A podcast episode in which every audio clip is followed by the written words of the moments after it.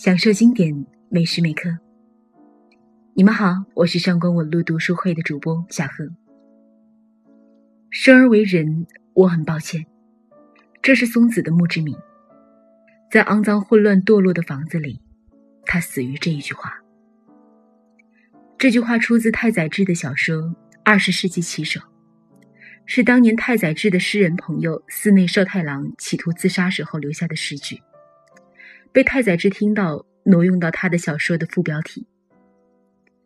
这句话被广泛知晓，是因为中岛哲也的《被嫌弃的松子的一生》这部电影。而这部电影改编自山田宗树二零零三年出版的同名小说。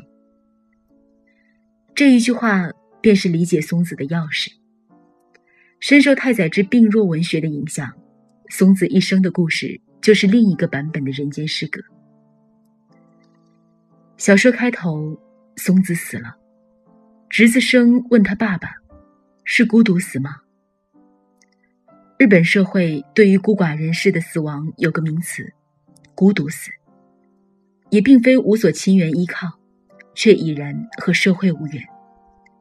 他们或许在公园，或许在独居旧房，或许是附近的某条河，在血缘、地缘、职场缘失去之后，孤身一人。悄无声息的死去。松子虽然是被杀，也不过是那无缘社会孤独死的一员。曾经有着美满的家庭，曾受着高等教育，且身为教师的松子是怎么样走到这一步的呢？一切始于一场出走。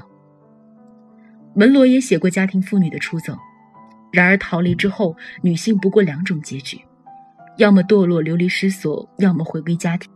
逃离中的卡拉选择了后者，而松子是前者。松子从小认为父亲的爱只给了病弱在床的妹妹久美，成为教师之后又被父亲辈的校长性侵。休学旅行被龙阳一诬陷偷钱的是松子，心怀鬼胎的校长趁机辞退了松子。前二十三年积压的怨气让松子负气离家。第一个恋人是和支撑太宰治转世的落魄作家彻野，爱和暴力共存。即使被要求去卖身养家，松子也忍受了下来。然而，彻野还是自杀了。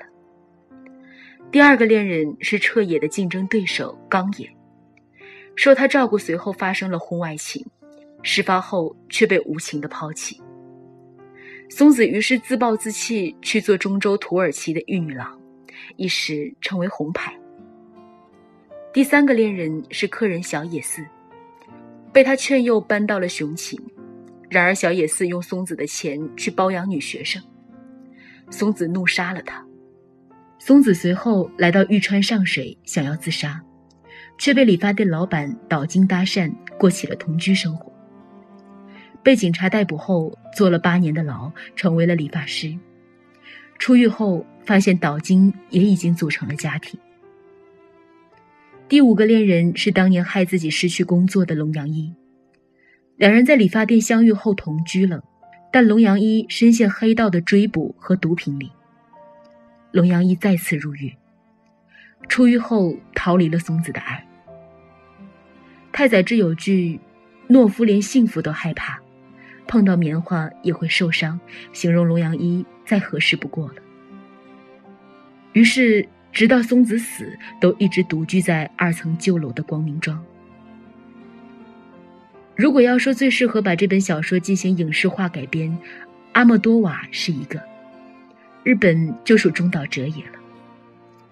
小说以侄子生和松子两条线交叉并进，结构有极强的完善度。所以，电影基本按照小说的构架进行。导演中岛哲也也贯彻了他的风格美学，高饱和度色彩、跳脱而强节奏感的剪辑，加上风格化的幽默演绎，使得松子的一生绚烂花开到荼蘼。最到位的是中岛哲也对松子的理解。很多人认为松子的原型是范岛爱，而他的性格里更多的是太宰治。松子的判决书上被认为他的性格缺陷是导致悲剧发生的最主要原因。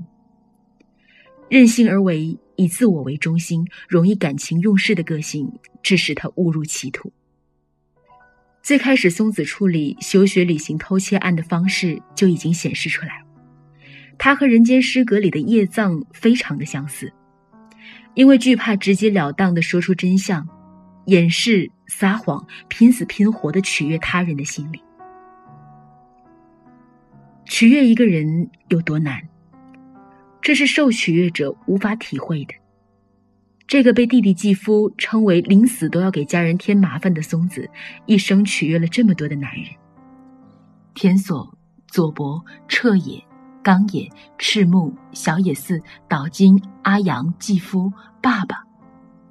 看起来不断的去依附男人，没有独立意识，执迷不悟而走向毁灭。其实松子这样的人设本身不是讨喜。于是，导演给松子设计了一个细节动作，做鬼脸。这个丑角面具其实不是消弭自我、求得男权社会的认同，而恰好是隐藏那个与众人相异的自我。生在第一次拿到松子姑姑的照片的时候，第一反应就是松子有着强烈的自我意识，感觉个性很强，可能会让男人敬而远之。取悦背后。满足的实际上是他自身的欲望，填补的是他自身的匮乏。松子回忆起当时做土耳其玉女郎的时光，觉得那段时间才是活得最忠于自己。他对性的开放，对工作的热情，对自我价值实现的梦想，对爱情的主动追求，这些都是不符合当时社会道德的女权思想。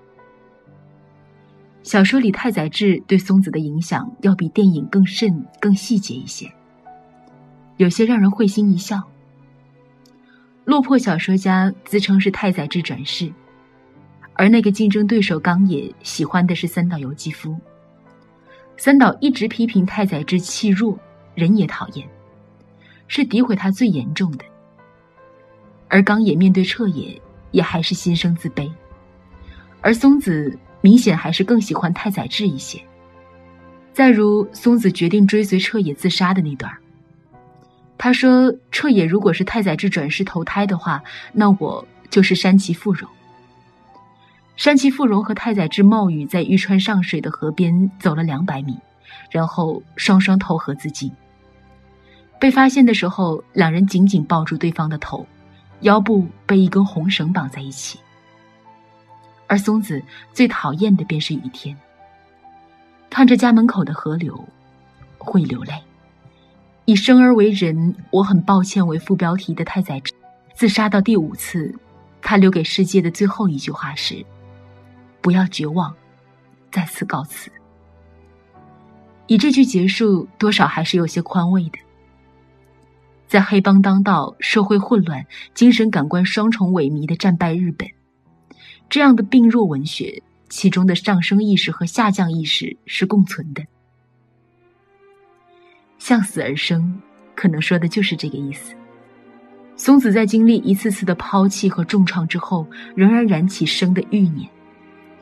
这种生命力强烈又脆弱，特别是松子生命最后的希望被那么细小的人性之恶掐灭的时候，他对爱和家的执拗，才那么让人动容。